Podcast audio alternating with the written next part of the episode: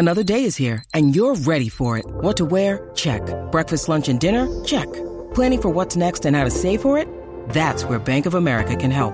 For your financial to-dos, Bank of America has experts ready to help get you closer to your goals.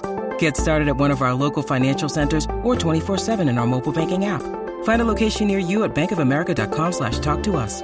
What would you like the power to do? Mobile banking requires downloading the app and is only available for select devices. Message and data rates may apply. Bank of America and a member FDIC.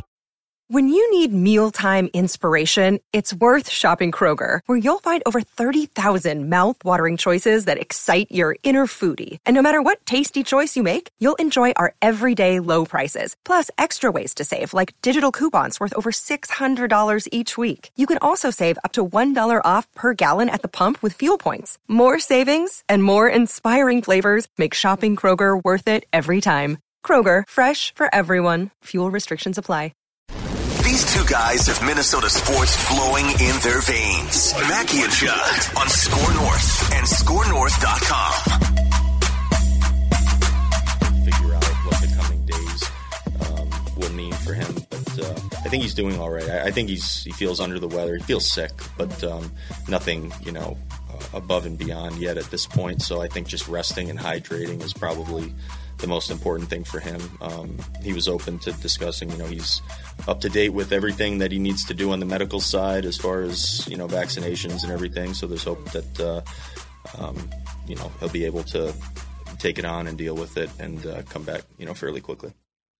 You guys think Rocco has fun at his job? I think he has fun. Like on a scale concerts. of one to ten, yeah. he does have fun at Phish concerts. Okay, on a scale of one to ten, like ten being just elated to go to work every day and deal with the roster crap that he deals with, and a one being just fire me now. Where do you think he's at right now? I think right now he's probably at about a four, mm. three or four. Because here's the thing, he is serving, in my opinion, so many people. Like he's doing what a lot of, of people want, and he has to be the front facing guy. Like the one thing that you know Terry did for Gardy at the end there after the Mauer screw up was when he would talk to the media every day to answer questions, which well, was, he told Gardy to stop talking about yeah, injuries, right? And then but, Gardy would get all defensive. Like, why don't you ask? Why don't you ask Terry what's wrong with you know so and so? But Rocco now is he he's the guy, and like he is trying his best to dodge questions and not answer questions, eh, but yet not seem like a jerk about it. Um, so I would say that that job, his job to me, doesn't seem like a ton of fun. I will say this in retrospect, it's now abundantly clear why this front office and Paul were not going to work. Like just because Paul was going to want to manage. Yes, and Paul has his own ideas, and Paul's been around baseball, good or bad, forever, right? And so I think Paul probably had thoughts on how things should, should run. And I think Rocco has thoughts, but they are within the premise of what he's allowed to think too. So I don't think that job to me does not seem right now, despite the success, like a lot of fun. Yeah. So he's dealing he's dealing with they just they just called up like four taxi squad players because they have a they have a double header today as we're recording this. And uh, and B, they got a bunch of dudes on the COVID list and the injured list, and then they're going to Toronto. So you have unvaxxed players that can't travel to Toronto. Amen. And it's just a huge mess of a, of a road trip. But that leads me into here, Mackey and Judd, daily Minnesota sports, entertainment, speculation, therapy, whatever you need from us. We do statements every single Monday on this show. And boys, oh, I don't know why this isn't working. My uh, button bar. Because it's Tuesday and the button bar is confused because we're doing a Monday, Monday segment right. on a Tuesday and the button bar is objecting. Yep. I'm going to give you statement number one after sitting through 30 minutes of Patrick Reusse and Judd Zulgad just bashing a 29 and 20 Twins team. The senior section of SKOR North has been too critical of the Minnesota Twins. What if I had told you, all right, guys, so two months into the season, Royce Lewis is gonna uh, is gonna come up and then immediately bang into a wall and be like maybe be injured for X amount of time. Byron Buxton's going to have chronic knee issues. Carlos Correa is going to get off to a slow start, and uh, and the bullpen has like basically no viable lefties. Caleb Thielbar has like a six ERA. What do you think's going to be the record after two months? And there's a bunch of other things too we Yeah, could I'd say point not to. very good because I, I would say that, that the teams that they were playing were going to be markedly better than those teams. okay, are. So propaganda from the senior would say- section of I okay, there it is. they would not- So the Twins No, are saying I would say nine games over 500. The Yep. senior section of SKOR North, Judd and Patrick, are being too critical of what's been a good baseball team so far. Okay, now let's see them play good teams. They haven't beaten. A, they haven't beaten a winning team since May first. They well, got they haven't by they, they, they haven't played many winning games. I that's my point. Like that's Okay. why I'm. Do we need I'm to actively just like bury them every I'm single not- day? No, see, see, I'm not burying them. I am saying I'm going to wait and see until they actually go through at least a semi gauntlet of good teams to judge them. I'm I, not al- being by the way. I, I, al- well, I'm not being critical. I am being realistic. Critical would be this team sucks. They don't suck. They're nine games over 500. You said it yourself. Nope. Nope. Nope. this is me Upside turning my head fall- 90 don't- degrees sideways don't- at you. Don't. Don't go upside don't down face. Fall in, don't fall into the trap. Don't fall into the trap of of cynical being critical. Okay. Well, those are those are two very close cousins. Yes. But here's what I'm saying, okay? I don't I don't disagree with some of the things you're suggesting, which is maybe they're not for real or maybe their pitching is going to maybe there's some guys in that staff that are going to come crashing back to earth or whatever. Um, I look at the lineup and say, okay, when that lineup is intact, which it very rarely has been, which is another probably credit to my point. Mm-hmm. That's a really good lineup, and they actually, I think they were like fifth in OPS at one point up until maybe a week, week and a half ago. Mm-hmm. And so all I'm saying is, you know, they've grinded through a lot of crap to this point. I've been critical of some of the decisions that they've made. I don't love the way they handled the Royce Lewis situation. Did he really need to go to AAA? He's already played center field for 50 innings in the fall league. Does playing twice in AAA matter? Like, just keep him up. So, listen, I am I am also questioning some of this stuff, but I feel like feel like you need to say three nice things about the Minnesota Twins before I can move on to the. I made I cannot. I cannot I did this two hit the weeks ago, sounder too. until you say some three nice things about I the Twins. did this two weeks I made ago Judd do this as well. two Fridays ago. yes. And it was not hard. It was not hard. Um, okay, thing one. Gio Urshela is a really nice player. And at third base, He's he a nice fella. real- He is really di- and I, here here's He's what's a weird. happy fella. I guess his oh, oh no. Sterling. I Uh-huh. guess his UZR is not great, but No. I think, but like from watching Look him you. from the eye test, I think he's really damn good. He's a he's a third. good, not amazing analytically. He's a good, not Okay. amazing third baseman. But he. But I'm defending. he's a good I'm player. saying I I've been impressed. Um, thing two, thing too. I think Gary Sanchez, who's I'm not. By the way, he's not perfect, but I think getting out of the Bronx was huge there. Like I think the pressure cooker and all the stories, and I think there were stories about his personal life, and he collapsed, and a lot of guys do. That's a tough place. And then we can we can welcome him in with our open arms media and Yeah, fans. exactly. We're, we're we're probably like, not going to criticize you. Gary, you can uh, participate in peanut you know, butter or jelly? You know, fun That's what we say. conversations and rankings. It'll be great. Yeah. Yeah, exactly right. So so that's thing two. So that trade right now, um, looks pretty good. Looks good. Uh, the third thing. What can be the third thing? I'm trying to think of the most positive thing that I can say. Can't even I- think of it. He I'm can't trying- even think of a I'm third trying to thing. think They're of the most- 29 Oh, and 20. Oh, he here's can't the third thing. think of a third thing. Here's the third thing. Here's the third thing. Well, no, I was trying to think of the most positive possible third third thing. Oh, okay. Um, Luis Arraez is a damn good player. He is, and, and I don't care if it doesn't fit fit in with today's game consistently. Of what's the expectation? Yeah. You know, who cares about average? Well, I actually do if the guy's good. He's like Um, counterculture. Like he's like a counterculture But he puts hitter. the ball, puts the exactly puts the ball in play. Does a great job. He hits line drives, um, and guess what? Too, he has. I'm not saying he's perfect there, but we have seen bad play at first base. Right, Arraez, who basically hadn't played there, has been at worst serviceable, and Yeah. he's been fine. So that's three things right there. I am much more. I'm more of a skeptic. I don't hate this team. I don't hate this team at all. I'm a skeptic until I see more. All right. Is that That's good enough three for you? Can we? Is it good enough for you to move on here, Declan? Yeah, that's fine. That's fine. I just wanted to. I just wanted to It's a lot. I of just good make things. sure that we're. You know, listen. They're they're going through some stuff here, but There it is. okay. There it is.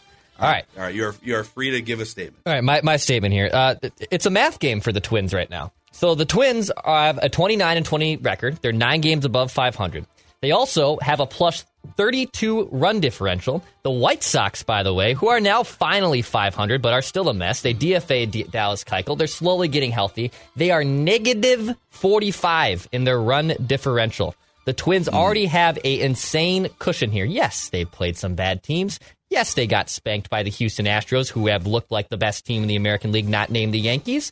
But they don't deserve the fact to be just ripped because they're only playing these bad teams. In fact, we're going to see something here in the next 10 games after this Detroit fiasco where they're just, I guess, there for the eternity, it feels like, where they're going to get the Blue Jays, they're going to get the Yankees, they're going to get the Rays.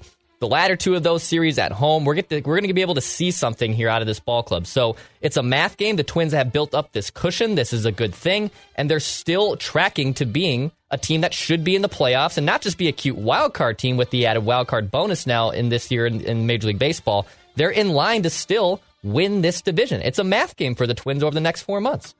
The playoff odds on Baseball Reference have the Twins. I think they had the Twins at ten or twelve percent before the season. They're at sixty three point four percent to make the postseason. That includes wild cards. Yep. By the way, mm-hmm. and to your point, they don't they don't have to give these wins back. That's the good news. Like they can they can go through a stretch where they play some below 500 baseball and still be above 500 in July and then make a trade. Like they they have to make a trade at some point to bolster pitching, bullpen. Very, yes, a, a, a, ballsy trade too. They cannot go out and get Sam Dyson again. Sam Don't Dyson. screw it up. Hated cats. Don't screw it up. The Do run the right differential thing. thing can be a little deceiving early on because, like, if the, if the White Right. Sox come out tomorrow and, and win a game eighteen to four, Right. you know, but um, but the White Sox just with all the injuries and Dallas Keuchel being DFA'd and Lance Lynn injured for the He's first two back, months of the season. He, he's. I think he just went went uh, to their He is. AAA team to start a rehab assignment too. Anyway, all right. yeah, I, I'm going to defend the Twins and say, don't misplace your anger. Royce Lewis playing center field on Sunday, and he unfortunately did get hurt in the third. It seemed like a Twins thing. It seemed like like Royce had prepared to play there by going back and w- watching the greatest hits, literally of Byron Buxton. But Royce Lewis playing the outfield was not a mistake. Um, look, I would have preferred he pulled up and watched that ball go off the wall and played it, but he didn't. But to be like, well, you see, and I got these tweets immediately. You see, Judd, this is what happens when a guy plays a position he's not used to. First of all, they, they were playing him at different positions in AAA, to which I said, so you're telling me in St. Paul, a level below this, that that could not happen. Balls don't go off the wall there. Like the game doesn't move fast at all. Second of all, this was and and this is where the twins can perplex, confuse you at times, and frustrate you. But in this case, I'll defend them completely. The process of Lewis playing where he was on Sunday was absolutely correct. Carlos Correa um, is going to play shortstop. And he should. Like, there's no like debate. "Ah, I wonder if Correa should be moved to third base. No, he is a platinum Gold Glove shortstop. You have one year probably of of this gift, and Carlos Correa is a gift. Like he was gifted to you by by uh, um, Bo- Boras. So that's a gift. So now the question is, how do we get the best lineup on the field possible? And the answer was, and it took 10 days, but okay. The answer was to get Royce Lewis into the lineup any way that you could. But this whole thing of, well, you see, Judd, this is what happens when you ask a guy to play a position that he doesn't play, is a bunch of garbage. The process there was absolutely right. It was a very unfortunate thing.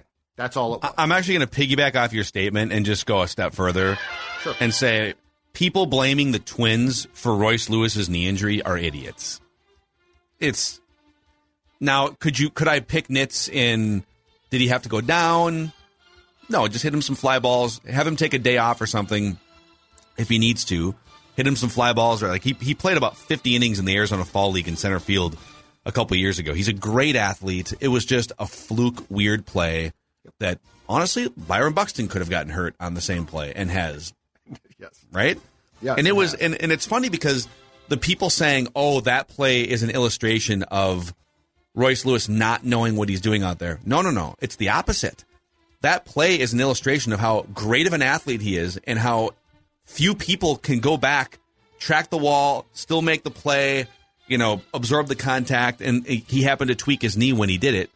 Uh, but I think a lot of guys, I don't think, make that play. They're either not fast enough or athletic enough, or yep. they track the wall wrong, or they stop short and the ball bounces off the wall. It's an extra base hit. So unfortunate fluke incident. Hopefully, he's not seriously hurt and he's back in the lineup at some point, maybe after this road trip is over. But yeah, I, I we don't need to be. I don't. I don't think there's a the pie chart of blame should be hundred percent on just fluke, whatever. Like, and this is a guy who criticized the Twins for sending him down too. So right, right. All right, Dex. All right. My next statement is now that it's June 1st, we get to get into hot stove season. So the benefits of being a first baseball club, which the Twins are, uh, entering June 1st here, is instead of looking at being sellers, which we were already doing that in early May last year, we now get to look at what players they t- could potentially buy on when the trade deadline happens. I know it's later, but we get into that official hot stove season, right? I feel like June 1st is like the first time you fire up the hot stove grill, right? Where you start to get a little bit of rumors out there. And um, actually, Jon Heyman at the New York Post over the weekend posted the 10 early candidates that could be on the move come the trade deadline. And Frankie Montas is still the number one option on there. I know Juan Soto is someone else who's probably going to get a lot of interest from the Nationals because they're just awful right now. But the best part about being a first base place ball club is you now get to look at the hot stove season. What things could you add to this team instead of selling off pieces, right? Like, oh, you're so negative. You're going to personify a Jose Berrios trade into existence. Well, if this team stinks, then we're going to talk about that a year ago. Well, now the script is flipped, right? It's a first base, it's a first place team, and if they can find something else to add to it, that's great. These are great problems to have if you're a first place ball club like the Twins are. So, hot stove season. I'm ready to cook something up. I want to see. Something. What would you What would you guys trade for Frankie Montas at this point? Because remember, the conversations we were having revolved around Royce Lewis, Royce Lewis two months right, ago. Not going to trade him now. Um, I mean, what what would you have to trade? One top ten prospect and one in your top twenty five. So, just for some context, he's having a very Frankie Montas like season. He has a, a really good ERA, three point two eight. You know, he's made all ten starts. He's averaging ten strikeouts per nine innings. So he's he's he would slot in as your best starting pitcher. And then you'd have, Which if healthy, you'd have a, a, top three of playoff rotation if you get there of Montas, Sonny Gray, Joe Ryan. And then whoever else is still around at the. Assuming Gray is fine, I'm a little bit concerned about that, but yes. Um, so wait, so wait, how about a top 10 prospect and another one who's in my top 25. Is that fair? No. I think you'd have to trade two top 10 prospects yeah. for sure to get Frankie Montas. It's yeah. a year and a half of Frankie Montas. Keep oh, in mind the A's asking price. The A's asking price was like top top guys from organizations. So you'd probably have to part ways with either Austin Martin or Jordan Balazovic, who's your top pitching prospect. Okay, I'd probably do that. And, and it's funny because it's you, you, say this now. It's like yeah, Martin's a sh- out, outfield shortstop. Okay. But you know, two months ago, I said on this show, "Hey, Royce Lewis hasn't played a baseball game in two or three years. I, I would trade the unknown for a known mm-hmm. because this team just signed Carlos Correa. Let's go for it." Well, now that we've seen Royce Lewis, I think his value has changed because he has shown, oh, for a two week stretch, he can he can rake and he can play some different positions. Mm-hmm. So his so Royce Lewis's value has gone up to me. I don't know that it's worth a year and a half of Montas. Austin Martin could also be an amazing major league player, but we haven't seen it yet. So, what would so? What is your opinion if they made a trade like that for Montas? How far do you think that they can go? Like, if you take him and put him in, into a top three that does include Ryan and Gray, how far? Well, that's a really good starting rotation. I think it would all depend on Byron Buxton. If Correa and Buxton stay healthy, and Buxton can play down the stretch, playing playoff games, that's a rotation that can win a playoff series. So I think I don't know that I'm putting him in. And then a lot of this depends too, like what what do the Yankees do? What do the Angels do at the trade deadline? The Astros. You're going to run into some really good teams, but yep. it puts you on that level from a starting pitching standpoint. I still think you would need a really good left-handed reliever as well, minimum. to actually have a chance to like go to the ALCS or something? Would you get smoked in a playoff series by the Dodgers if you made it to the World Series? Probably. Probably. I don't know that there's a move they can make that makes you a World round. Series team, but can you I- get to the second round? Yeah. Yeah, You that, that's what my win question is. Can you win a first round. playoff a- game for the first time? GD playoff game. Well, and and are you going to allow if if you get Montas and you start him in game one of your first round playoff series, for instance, are you going to allow him actually to pitch deep enough in that game to impact it? Four and two thirds. Mm, sorry. Third time 82 through the order. pitches. It's it's not a dumb question. I now, know you have a perfect game going right now. We've seen it. Yeah, Need to preserve you, Frankie. for- That that's it. But Rocco, I'm pitching so well. No, dude, that's it. Great. Go shower up.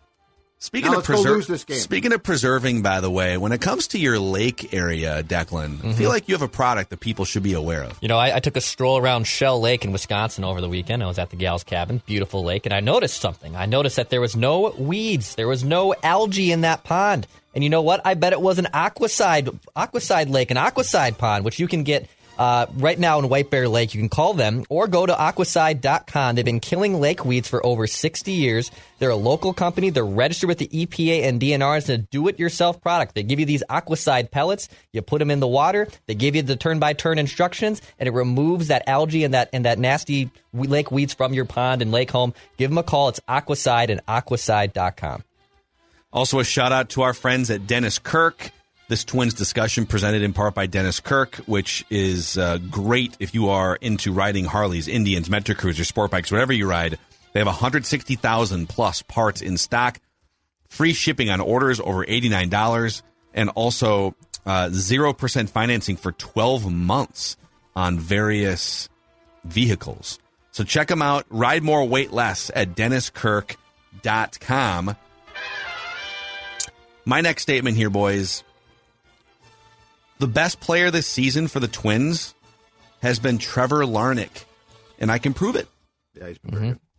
Trevor Larnach leads the Twins in wins above replacement. He leads the Twins in OPS, and he leads the Twins in hard hit percentage. If you're wondering whether it's fluky that he has, you know, 300 batting average and power and stuff, it is not. He has the he basically barrels a ball up 40% of the times he puts a ball in play, which is pretty crazy.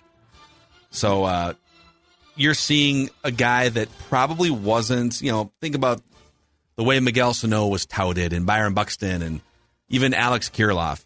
Trevor Larnach was also a first round pick and a really, really good college bat, but he just kind of flew under the radar when it came to Twins prospects because he didn't really play a sexy position. He's a corner outfield guy, but um, he might wind up being the best pure hitter of that group of prospects.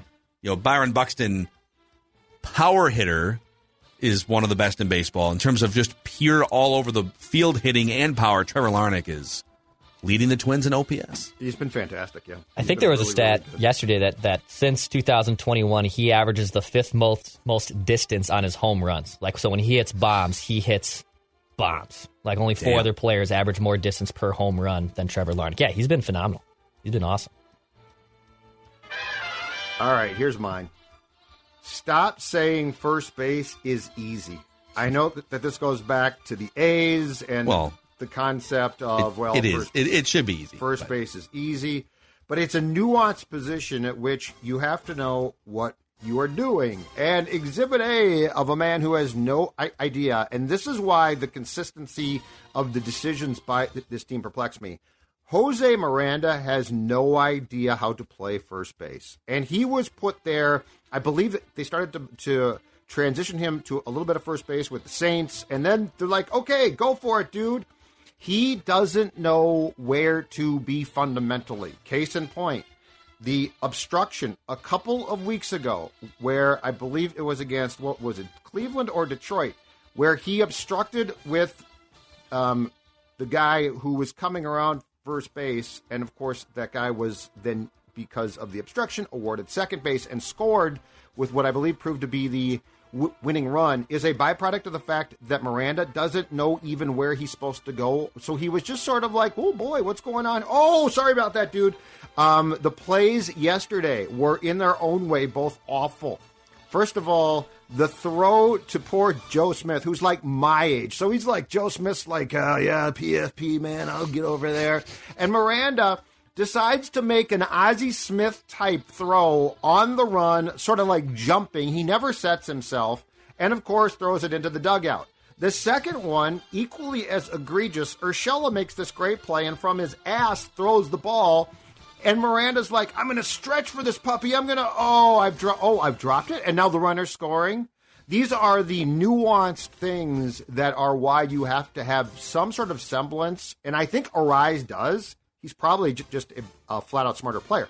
But you have to have a semblance of an idea of what you're doing at that position because you get the ball enough where if you don't, it's going to be exploited badly. So this whole thing of well, you could just put the, some guy from the stands at first base is one of the most ridiculous well, sports things. But that's okay. But let's let's quantify hard versus easy. Okay, yes, could could we put Judd or me out there in a Major League Baseball game at first base and have it be easy? No, it would be impossible. Like these towering pop ups and these yep. laser ground balls and having to figure out, okay, how do I scoop this, you know, this fastball coming from shortstop? Like, yes, like is it is it a hard thing to do athletically for the common person? Yes.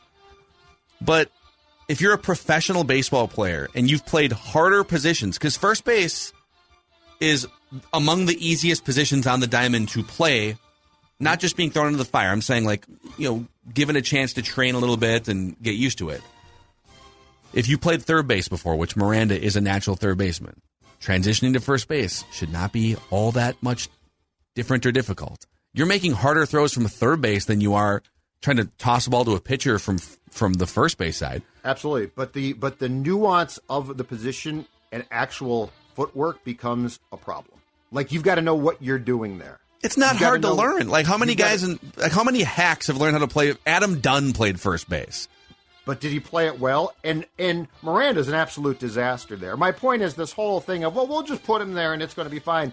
But then to say in the same breath, but Royce Lewis needs to go to St. Paul to work on other p- positions is one of the most ridiculous. That's where the process doesn't make sense. Like we always talk about the process. It's not the result, it's the process, okay? What doesn't make sense is you've got a guy at first base who cannot play it. Like he's awful there. But you're like, we'll put him there. But with Royce, it's like, but he has to go back to St. Paul. I That's why I don't understand it. I literally think some of these decisions that the Twins are making, I think they're just kind of going day by day, flying by the seat of their pants. Because you're right. Like, okay, we could throw Jose Miranda in the fire or keep him up when he can't, you know, make contact. Right. Or last year, we can put Nick Gordon in center field against the New York Yankees, hitting towering fly balls, Giancarlo Stanton and and Aaron Judge, for the first time since he was 12 years old. Somebody asked him before that game, and it was you know kind of a similar situation where the roster was thin or whatever, and mm-hmm. you know, hey, we need, we need a new outfielder, and they said, okay, Nick Gordon's a former first round pick, wasn't he the fifth overall pick? And he was okay. still still very much prospect status at the time, and a guy that you had high hopes for. And without sending him back to AAA to work on outfield, they put him in the outfield against the New York Yankees. And someone said, "When's the last time you played outfield?" Because I think when I was 12 years old, I like shagged some balls or something, you know.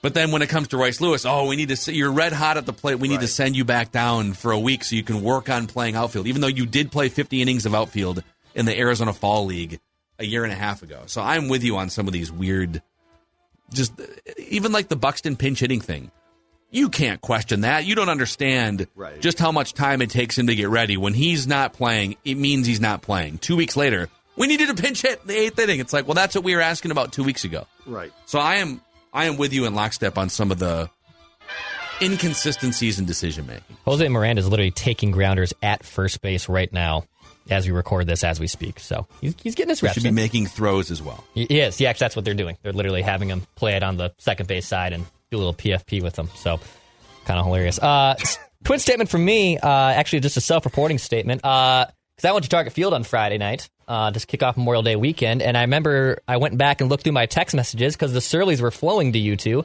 Uh, yeah, that's my statement. My Surlys were flowing because my text messages to you two were not making a lick of any sense. And I was having a great night at Target Field, enjoying a beautiful Friday night baseball game as a proud season ticket holder of the Minnesota Twins that believes in this ball club. Uh, my my statement was the Surlys were flowing on Friday night, and a little bit of a buffoon of the week in my part, but not not too not too crazy. And the Surlys Wait, were, what's your statement that you got drunk at a baseball game? and then I was then te- I was sending you two sense? nonsense. I, I was texting you two Like nonsense. on Is this like an apology or so- I don't understand your statement. Yeah, you just like, I was just saying my to us for weird the, the? Surlys were flowing, and I I was not making any sense in our text message. So yes, I was just apologizing to you too. I I was was enjoying too, myself didn't at a at a baseball game on Friday night. I was on I don't my even- couch drunk. Yeah. I didn't really Uh, care. so you two were probably then drunk too. the Surlys were also Also flowing. I'm just I'm just going Yeah, back in so the don't in the text thread here. So I'm sure they made perfect sense in my inebriated state, Declan. what were you uh, what were you? Te- oh, there's a, oh, there's a couple things in here that we probably shouldn't bring. To Yeah, the probably shouldn't forefront. bring to the forefront because we are Um, a private show. Oh, well, here's here's I have some in, inside information about the Vikings that I'm going to hopefully reveal at some point Nice. on Purple Daily this week. There you go. There you go. Um, all right, Friday night here. Let's see here. Yeah. Oh, it was. Uh, it's, it's hilarious. Uh, I don't know if any of this is interesting for the show, but we were. Yeah, we had a long thread going on Friday night. We did. See, I I don't remember it at all. Oh yeah, this is a, a very long thread. Actually, here's one. Um, Declan said, uh, "I have AJ handling social media because I'm going to be drinking beer at the, There you the go. game here." So There you very go. very Thank you, AJ. Thank Yep. you. But that makes sense. That's good. Yeah. Good job, Dex. Want to make sure everyone knew that. Amazing. Um, speaking of buffoon of the week here, I got your buffoon of the week, and I don't know how I feel about this. I almost sort of hate to do this, considering how great this guy was trying to help his team Uh-oh. close out a playoff series. Uh, this this buffoon of the week nomination is also pretty petty, just considering the place in my heart that it's coming from. Yeah. But Jimmy Butler Oh, is wow. my buffoon of the week for you guys on today's episode. hmm So, listen, he had two of the best games you'll ever see in a game six seven situation where he I think he actually had the second most combined points behind Allen Iverson of a game six seven conference finals. And so he was incredible, fighting through injury. 48 minutes. The Heat had no business being in that game at the end. Yeah, he played all 48 minutes of that game. Yep. And the, it looked like the game was over. Fans started leaving the arena with like three, four minutes to go. They were down by double digits, and all of a sudden they start hitting some shots. Boston starts taking weird shots. Boston just Boston was taking shots early in the shot clock, thinking maybe the game was over. The Heat looked all discombobulated, and somehow the Heat wind up closing this game down. It's a it's a two point game. Boston comes down, misses a shot. Now there's under whatever twenty seconds to go, and Jimmy Butler grabs the rebound or the outlet pass, full head of steam crossing half court, fast break. Al Horford in front of him, six foot nine, six foot ten. Al Horford, who's a really good player, good defender, but you know he can't stay in front of Jimmy Butler. And Jimmy has a full head of steam. This is a quintessential Jimmy Butler situation where you got the big man on skates. All you have to do is lean your shoulder into him for the and one layup to take the lead in this game with under 10 seconds to go. Mm-hmm. And he pulls up for three instead, which he's not a great three point shooter. He's spot up, he can be okay, but fast break, he does kind of a like he jumps in the air and he's kind of leaning forward, so he's not even fully aligned when he's shooting it, and he clanks it off the front iron. And the Heat go on to lose the game. He could have gone in for an easy layup, maybe even an and one to win the game. And uh, I know how amazing he was in game six and seven. I don't even really fully criticize him for that decision because you know what? It was a wide open three point shot. the buffoon of the week. It's But worse than criticizing him. But he had a chance.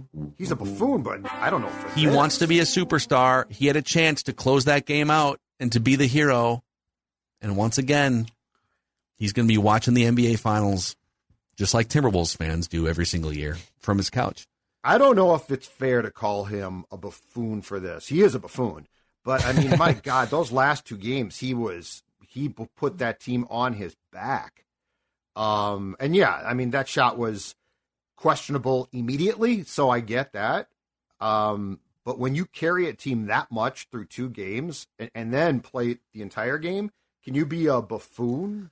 Well, like a buffoon to me is uh is like stuff like trying to fight your coach, which of course he did during. I. I get that I'm I'm trying to shoehorn this in a little bit, and it's based on emotion. Yeah. And this is why and I'm I don't confli- like him, so I'm conflicted watching Jimmy Butler because on one hand, part of me roots for him because he's the ultimate grinder. Who's he's he cares so much. He's maximized his potential and and he is able to do the things that he's done in the finals a couple years ago in the bubble and then game six and game seven. And ultimately, if we're looking back four years ago, he was right about a lot of things Timberwolves related, right? He was right about Karl Anthony Towns' personality, and he was right about just like his frustration was warranted. But I hate the way that he nuked the bridge and handled it. Mm-hmm. I agree. Because I think if, if he could have found a way to work with Karl Anthony Towns and even Andrew Wiggins and what he's become, you know, with a better organization, what could have been if that was just more of a, you know, kumbaya relationship between everybody. Right. And so I, I hate the way that he lit the bridge on fire and forced his way out because I'm, I'm just, I, would love to know what would have happened if he would have found a way to build a relationship with those guys. And well, in his then, mind, he didn't have time for it. So he's, and he did the same thing in Philadelphia. I don't have time for this. Sorry, right. I'm not going to deal with Ben Simmons. I'm out of here. But if he hadn't been a jerk and it works here, then Thibs is here uh, still. Because like the whole thing, that the problem was a guy who, who was a maniac himself and Thibs went and got Butler, who's crazy, and like together they together they very much in their own ways nuked what should have worked. Like it should have worked, but it didn't because both were maniacs. Like they they were. I mean, do you think the, the, the, Wolves had a chance to give him a huge contract and they didn't? I so T- so Thibs had a chance basically. Yeah. Yeah, and it was kind of framed as like, well, Jimmy doesn't want to play here, but Jimmy was all about the respect, and the the Heat gave him that respect, right? They gave him that contract. Correct. So if they had, if the Wolves had said, "Listen, I know this is tumultuous, I know that you're pissed about some things, but we freaking love you, mm-hmm. and so we're going to give you this four year max contract." Now, this would have been the, I think, the maybe the last year, the second to last year of that contract, but. How would it would it have been different? Would he have said, "Okay, cool, you committed to me. I'm the max guy. I'm the man here, and so I will then commit to the team. Or do you Alternate think he would have nuked it anyways? Alternate reality. Um, here's the. I think he would have nuked it because I think any place that he is not considered the man, and like KAT would have always been seen as a very important, important c- component. I think Jimmy doesn't. How can I put this? He doesn't play well with others who might be considered more talented or on his par, but I think that he plays well when he can dictate things. So, like, do I think that it would have worked with KAT and Butler long term? Probably not. But here's the thing, too, that I find to be so interesting Butler is, Phil, you're exactly right. Like, that guy has maximized everything he's got. Like, there is no questioning that. And he is a really damn talented dude. Okay. So, like, putting everything about him that I don't like and despise aside, he's got he's got attributes that a lot of guys don't have. That being said, I feel like in watching him, you know, you you've got the list of guys like him who are on a different. I mean, they're very very good, but then you got you know your Kobe's and stuff, right? And Jordans who are up like a notch or two and they can basically do things in in that game on Sunday. They don't miss. Like they find a way to score. And like so this is the interesting thing with Butler is I think Butler can get his team to a certain point, but because he doesn't necessarily have the ability to, to say, I'm not I'm not there completely. I need some help. I feel like that essentially holds him back from being a championship player. He's so, very, very close. Yeah, I think so. I, I was thinking about this too. I think you and I are are seeing this similarly in that he, he's kind of a tragic NBA figure in some sense, in that. He has worked hard enough. He has gotten his game to a level where he's one of the ten to fifteen best players in the NBA now. I don't I don't know that you can name twelve or fifteen better players than if if you want to go playoff Jimmy Butler, he's probably one of the seven or eight best players in the league. He was the best player in that series, and he and he had to sit out with knee problems, right? and they mm-hmm. they the writers there was one guy that voted Jimmy Butler Eastern Conference Finals MVP, and the other ones copped out and gave it to Jayson Tatum because he played for the winning team. Mm-hmm. Um, but he has worked and willed his way to becoming this player. But in the end, his body won't allow him to play that way on a nightly basis because his knee breaks down. Even remember that that bubble game It was game five against the Lakers. The Heat were down three games to one. The series was on the brink, and he goes bonkers for like like a 40 point triple double or something. And there's that, you know, the famous photo of him leaning over the, the barricade behind the hoop, just completely out of gas. You know, it's that it's turned into a meme now. And then, then and then that was an amazing historical NBA Finals performance. He had nothing left for Game Six. He scored like 15 points in Game Six. He only took 10 shots in the next game, even though he played 40 some minutes because he just couldn't. Right. His body couldn't respond. Um, and then on the on the personality side, his personality to this point just won't allow him to be anything other than the alpha on a team. But is but he's just not that guy. He's not a LeBron. Like he's he can go toe to toe in a given game, but not over the course of a series or or what have you. So um, I don't know. I, I like I root for him in some ways, but in other ways, it's like, man, what could you have done with a talented guy like Karl Anthony Towns? If you could, if you could have found the way to get through to Karl Anthony Towns and teamed up with him instead right. of creating this ridiculous friction. So I'm always going to watch. The reason he's my buffoon of the week is because once again he comes up short on a team that is running out these aging dudes like Kyle Lowry. Like, what if you had a Towns? He wouldn't have had an Edwards because they never would have drafted number one if Jimmy Butler was still on the team. But what could you have done with a unicorn big man like a Karl Anthony Towns? I, we'll never know. And would I, I think part of the problem too is this: in retrospect, despite the fact that they were close at the time, the Thibs and Butler um, pairing was probably among the most counterproductive things possible. Because I mean, go back, like Thibs loved all that. He loved the friction. I don't know why it's weird, but like he loved the turmoil, the friction, what Butler was doing. That supposed practice where Butler absolutely lost his marbles, right? Supposedly Thibs was like grinning and smiling and sort of like that. And, and in college or something, I guess that sort of works, but this is professional basketball. I mean, professional sports, that goes that does not go far. So the reality was this like, what would have happened if Butler had been traded to the Wolves with a sane coach, too? Like a coach that could have managed him and said, here's what I want. Here's what we need. Here's what you can do here. Like, we can win a championship. Uh, instead of this maniacal yelling, screaming, Jimmy's my guy and we're going to kick some ass. Because that's how Tim sort of thought. Yeah, and, I, and now I am glad because Anthony. I, would rather ride the Anthony Edwards wave here now for the next five years, and you know maybe the Wolves can get to an NBA Finals at some point, which would be the first time in franchise history. And Anthony Edwards, in some ways, is is like bizarro happy Jimmy Butler. You know, he's he, he's more physically gifted, but he's he just has this joyful demeanor about him that brings people together on the team, as opposed to, I mean, even with the Heat, the Heat with three weeks to go in the regular season, we're trying to prevent Jimmy Butler from going at Spoelstra. And then, you know, it was just, he just brings, it, everything is so exhausting with him. It's just, right. it's friction and it's injuries and everything. And through it all, you can go deep in the playoffs, but I just don't know that you can finish the job unless he is the second guy in line at some point behind mm-hmm. somebody else. So. And to do that, he's got to understand that role, which he he does not. But yeah, he is an athlete that embraces every bit of drama and and I agree completely. In a long year, that has to be exhausting. Mm. Like everything's a big deal there. I do have a question for you guys about this week for the Timberwolves because Tim Connelly is going to speak. You're going to be at the press conference. I'll, I'll jump in on Zoom, and um, and it'll set the groundwork for the future of this organization. But a real quick shout out to Valley Park Medical Clinic. This does not have to be an embarrassing conversation, guys. Okay. Valley Park is dedicated to providing breakthrough ED remedies to men in the greater Minneapolis area. Their treatments are surgery free, drug free, and non invasive. It's always good to hear.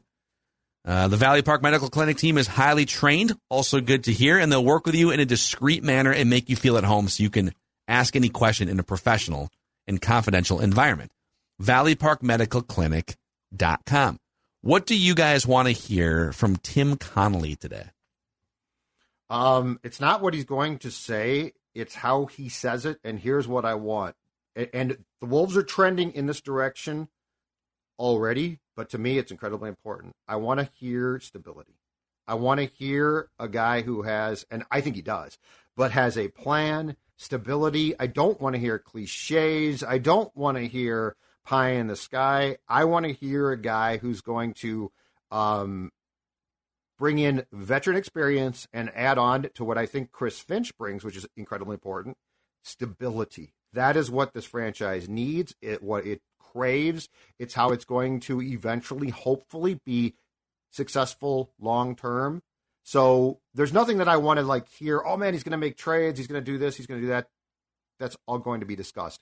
But I want to hear the most important thing that I think that sports can bring, which is the voice of stability that's going to lead the franchise for the long term because it feels like this team has not achieved that consistently in ages.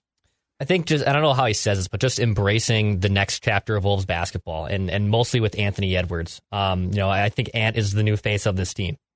You know, I know Carl's is, is a max player and Carl. made All NBA, and Carl, but I I think Ant is obviously the face here, and the Connelly's track record in Denver was he was able to get great picks in the draft, man, without being in the lottery for the most part. I know Jamal Murray was a great pick, and the Wolves kind of helped that a little bit but they've gotten great selections in the draft being outside the lottery, and that's that's hard to do in the NBA. And he did it consistently with Denver. Now Denver hit a little bit of a glass ceiling. They obviously weren't able to obviously get past a team like Golden State, who's now back in the finals.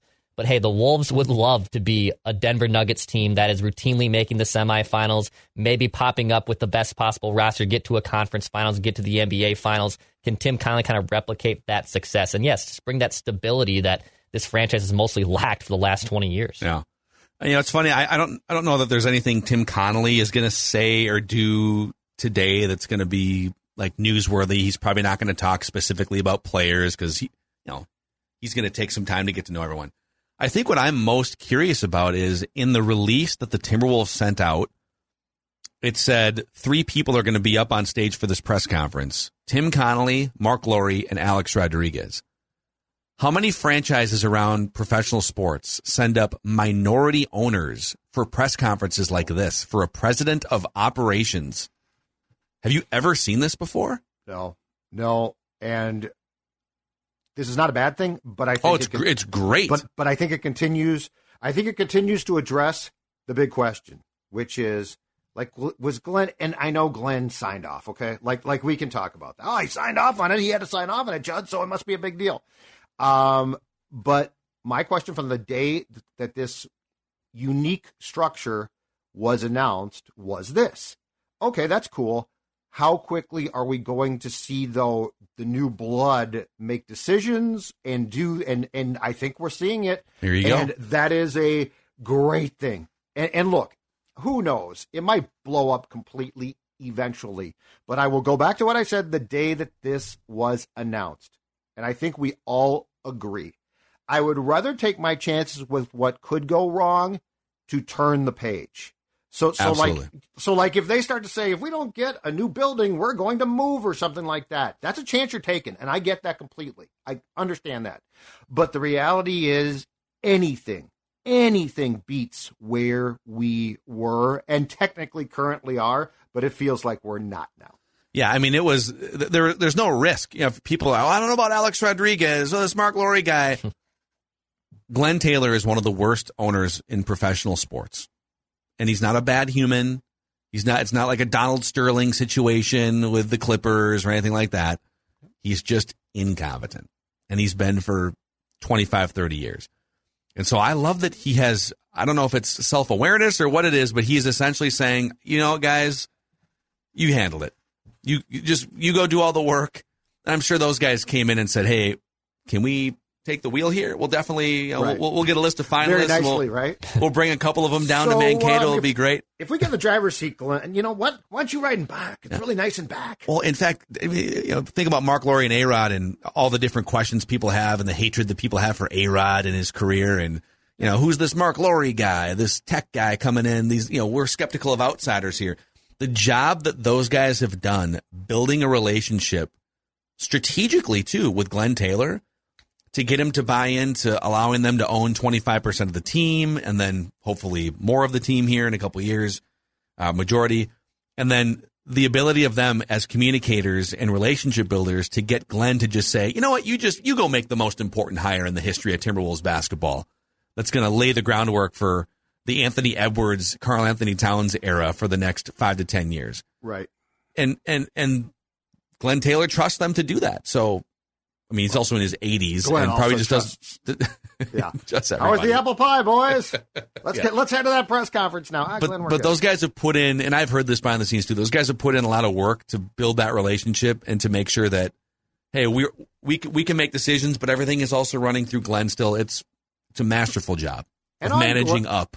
Uh, yes, and on Glenn too. I think it's fair to say this: beyond just like Glenn being Glenn, um, Glenn probably is one of the last ma and pa shops that to own a sports team in pro sports. So, so like it goes beyond just like Glenn because Glenn was, you know, cer- certainly frustrating to watch operate. But the reality is this: Glenn Taylor was, I don't know, a bit like Calvin and the twins. Like he literally would come up from Mankato to watch the games. Like there was, I know he owns corporations and stuff, but there was like literally no, to me, corporate structure be- behind how he ran this team.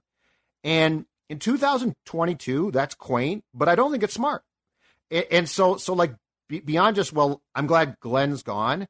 I think when you look at the whole thing of how Glenn ran this franchise, it is probably it probably left pro sports circa 1998 or something like that.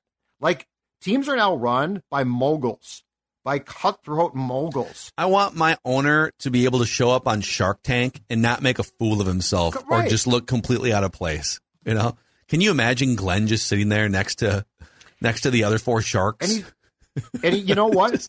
Business wise, for a long time, that dude did a lot of good things. And congratulations, that's great. But I just think when you look at Glenn and his wife walk in and they go sit in their courtside seats, and that that's awesome. But it's not how pro sports works now. I mean, Marc Lore at the end of wins is taking off his shoes and taunting opponents because Does he's Glenn take his shoes off too? Those little loafers, put on his slippers, maybe. Um, like Mister Rogers. but that's just the thing here is like it's just high time that teams in this town are run by people who have some cutthroat. I think Glenn should take his sweater off. It was a little, I don't know if he wears like a little Mr. undershirt Rogers or something that, there. That would have been a great marketing campaign. Wave the sweater, wave Do that Mr. early Rogers '90s thing sweater. and start to play the theme. it's a beautiful day in the Timberwolves neighborhood. Yeah, that would have been a great idea. So yeah, I'll see what Tim Connelly has to say. I know you'll be out there, and we'll we'll definitely react to it on tomorrow's show. Um, all of this Wolves discussion too, presented by a partner of theirs, also a partner of ours, Federated Insurance. Been around for over hundred years, helping business owners in and around the Twin Cities area and well beyond too. And uh, Federated has uh, they have a website called federatedinsurance.com. It's very great. And uh, they have four key tenets that they operate by within their own internal culture equity, integrity, teamwork, and respect. And these four tenets or cornerstones create the foundation by which they do everything the way that they communicate with you, all of their decision making, et cetera. You can find out more about why Federated is a great partner for businesses at federatedinsurance.com, where it's our business to protect yours. All right, dudes, write that down. Predictions tomorrow, an accountability session Wednesday already. Whew. over on Purple Daily on this Tuesday. Uh, we're going to talk about and speculate on the best case scenario for the Minnesota Vikings in 2022. What does that look like, and why does Judd only have it at seven wins? We'll see. see you guys.